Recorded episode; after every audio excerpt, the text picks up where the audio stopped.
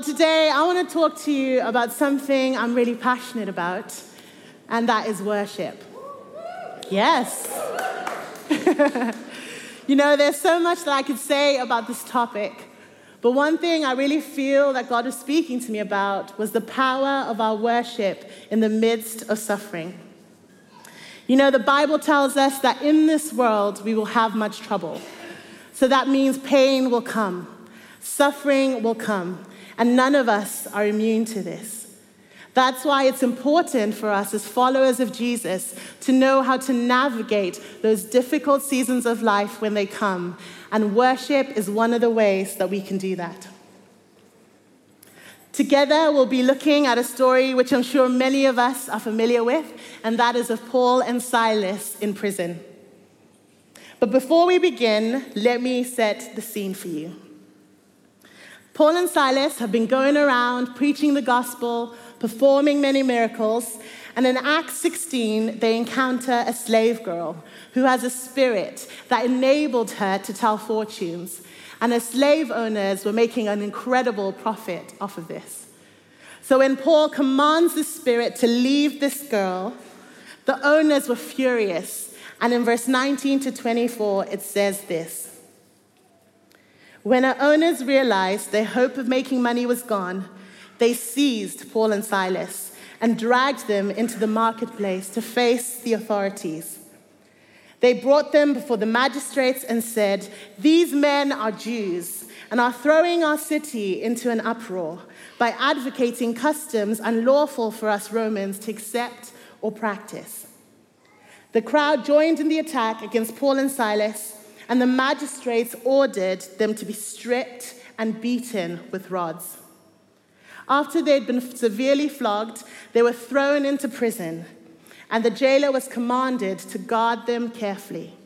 When he received these orders, he put them in the inner cell and fastened their feet in the stocks. So, Paul and Silas are in a really bad situation here. They've just been punished for doing something good. I mean, can you imagine yourself in their shoes? Stripped, beaten, and in chains, bruised, bleeding, and in pain. Maybe you're here today, and you may not have been stripped of your clothes, but you've been stripped of your confidence or faith in God. And you're trying everything you can to find it or to hold on to it, but you're still being weighed down by your doubts. Maybe you aren't in a physical prison, but you feel stuck in a prison of anxiety or worry because of your health or bills, your job, marriage, or kids. Even the people around you may not even know how close you are to breaking point, and you just can't see a way out. If that's you, I want to encourage you don't give up. I know it's hard, but there's a way for you to navigate what you're going through, and that is worship. You see, worship is powerful, not just when things are good, it is powerful even in the darkest moments of our life. And today I want to share with you three ways in which worship has power in times of struggle or suffering.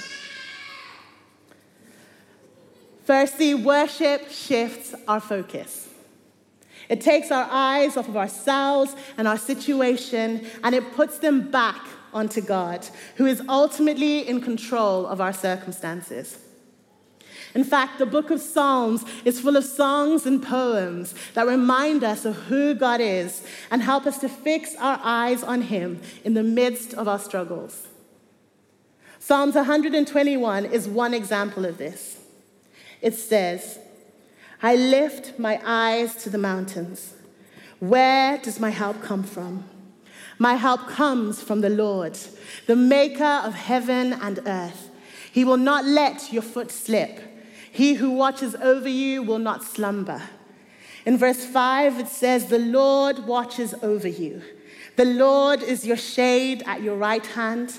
The sun will not harm you by day, nor the moon by night. The Lord will keep you from all harm.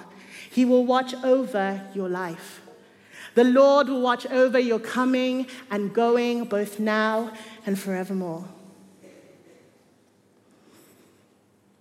You know, sometimes it can feel as though God is a million miles away, but He is always with us, whether we feel Him or we don't. And He promises never to leave us or forsake us. That's why I love this psalm, because it encourages us to lift our eyes and remember that God is with us. He is our helper, our protector, and our keeper. Going back to our passage, Paul and Silas are now in prison. And after what had happened to them, they had every right to grumble or complain. They could have looked at their situation and given up on preaching the gospel, but they did something totally unexpected. In verse 25, it says, About midnight, Paul and Silas were praying and singing hymns to God. So instead of focusing on their terrible situation, they decided to fix their eyes on God in worship. Now, this can be a bit challenging for some of us because often when we're struggling, all we can see is our problems. All we can see is our pain and our disappointment, our anxiety or worry, our failure or lack.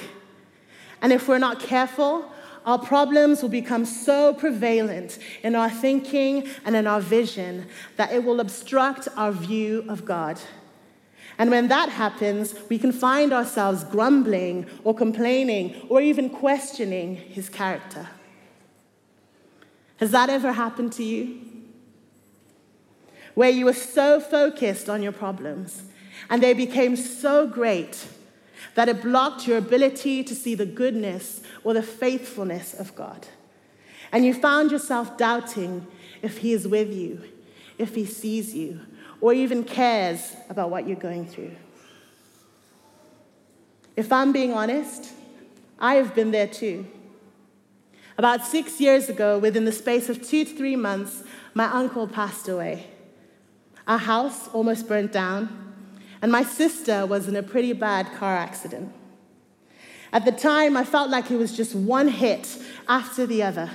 And I remember feeling anxious all the time, with all sorts of questions running through my mind. Like, God, where are you? How could you let this happen? And it was a struggle for me to trust Him or to believe that He was good because I was so focused on everything that was bad about my situation instead of focusing on Him. Now, I'm not saying that we are to deny or minimize our problems because they are real and it is hard. But I am saying that we can choose not to let them block or distort our view of God. We can choose instead to lift our eyes in worship and view our situation through the lens of His goodness and His faithfulness. And as we do that, our perspective will change. In fact, that's what happened for me. During those three months, as I fixed my eyes in worship to God, I began to see how He was working for our good in the bad situations. In our grief, He was our source of pain. In the accident, my sister was unharmed. And miraculously, the fire in our house had contained itself to one room and it had put itself out before the firemen had arrived. Isn't that amazing? Yes, it is amazing. You know, God is good and He is in control of our circumstances. All we need to do is keep our eyes fixed on Him. So today, where is your focus? Is it on God or your current situation? So that's the first thing. Worship shifts our focus. Secondly, worship invites God's power into our situation. In verse 25, it says, About midnight, Paul and Silas were praying and singing hymns to God, and the other prisoners were listening to them. Suddenly, there was a violent earthquake, that the foundations of the prison were shaken. And at once, all the prison doors flew open, and everyone's chains came loose. You see, worship changes things. It invites God's presence and His power into our situation. I remember a time when I was walking to church, and as I was praying, I had a sense that God wanted to heal some people during the worship. But I had no idea what that would look like or when that would happen. And during the song Forever, I felt the Holy Spirit prompt me to sing a prophetic song of healing over the congregation. And later that week, there were people who shared that they had received physical healing during the worship. For example, a couple of people had been healed of back pain, which was amazing. You know, there's no guarantee that every time we worship God, all our problems will instantly be resolved. But it can at times change our situation. And doors we thought would never open suddenly open up. Mountains we thought would never move suddenly do. And chains we thought would never fall off drop to the ground. And we find freedom, not just for ourselves, but others find freedom too. I know it can be tough when we're waiting on God to do something, but He hasn't. There are prayers I've been waiting years for Him to answer. And this process has at times been really painful. But let us not lose heart. Because even if our situation doesn't change, we can change our focus and we can change our response. In 1 Thessalonians chapter 5, verse 16 to 18, it says, Rejoice always, pray continually, give thanks in all circumstances, for this is God's will for you in Christ Jesus. So, when are we to rejoice? Always. How often are we to pray? Continually. And when are we to give thanks? in all circumstances, because that is God's will for us. You know, Paul and Silas are a great example of this. They didn't wait to worship God until he had delivered them out of prison.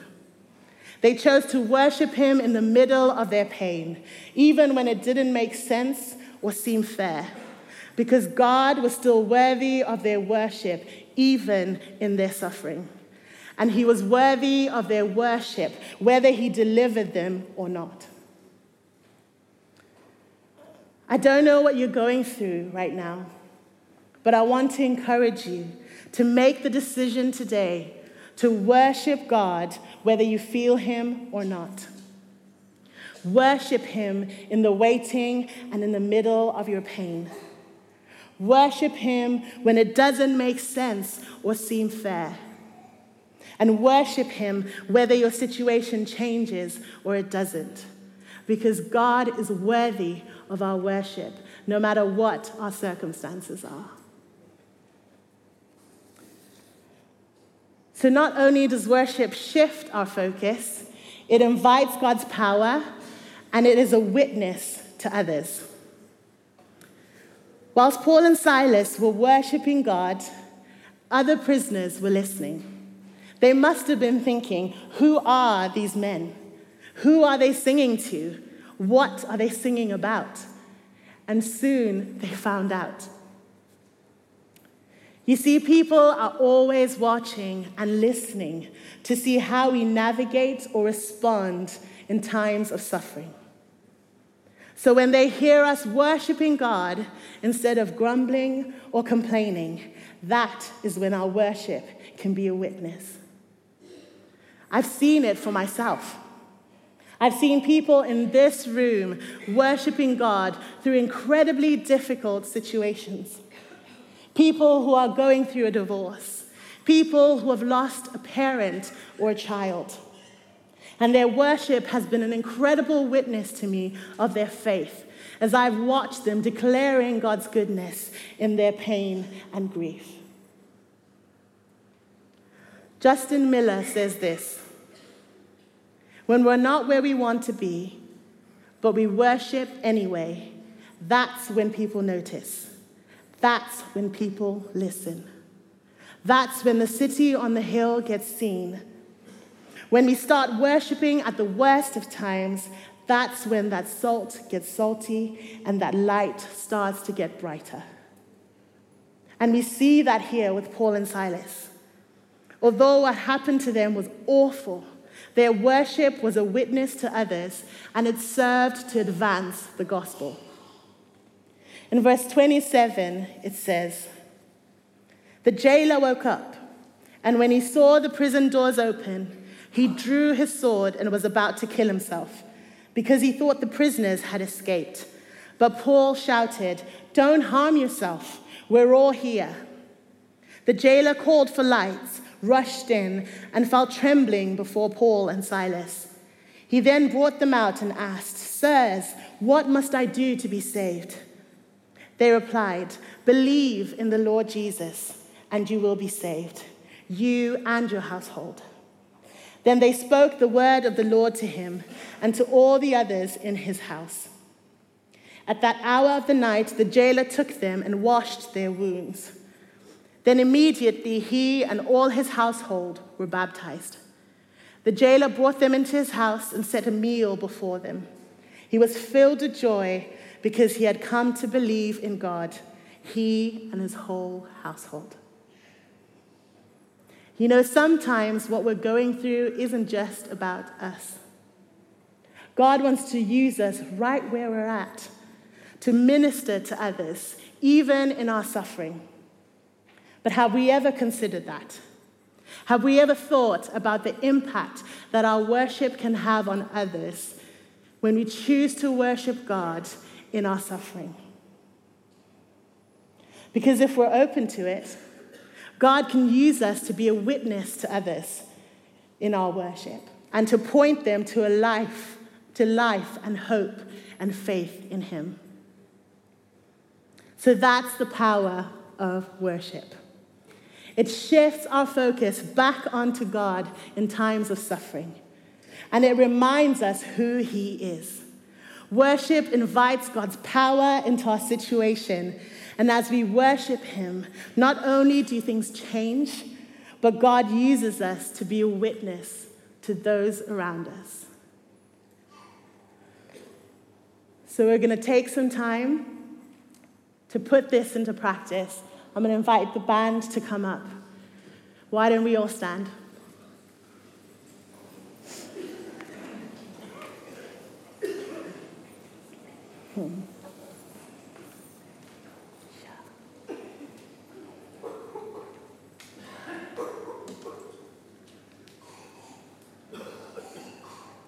Wherever you're at today, I want to encourage you to lift your eyes to God. Sing a song of praise to Him. Even if you aren't a good singer, that doesn't matter. Together, let's lift our voices and invite His presence and His power to come and meet us right where we're at. So I'm just going to pray. Father, Jesus, Holy Spirit, would you come now and inhabit our praises? In this moment, we choose to lift our eyes and to lift our song of praise to you. We choose to remember that you are good, that you are faithful, that you are kind, that you are compassionate, that you are merciful.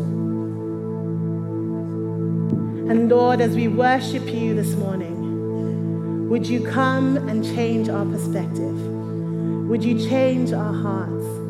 Would you move in power and change our situation? But even if you don't, you're still worthy of our worship. So come, Lord Jesus. Receive our offering of praise, our sacrifice of praise. And I pray that it would be a pleasing offering unto you.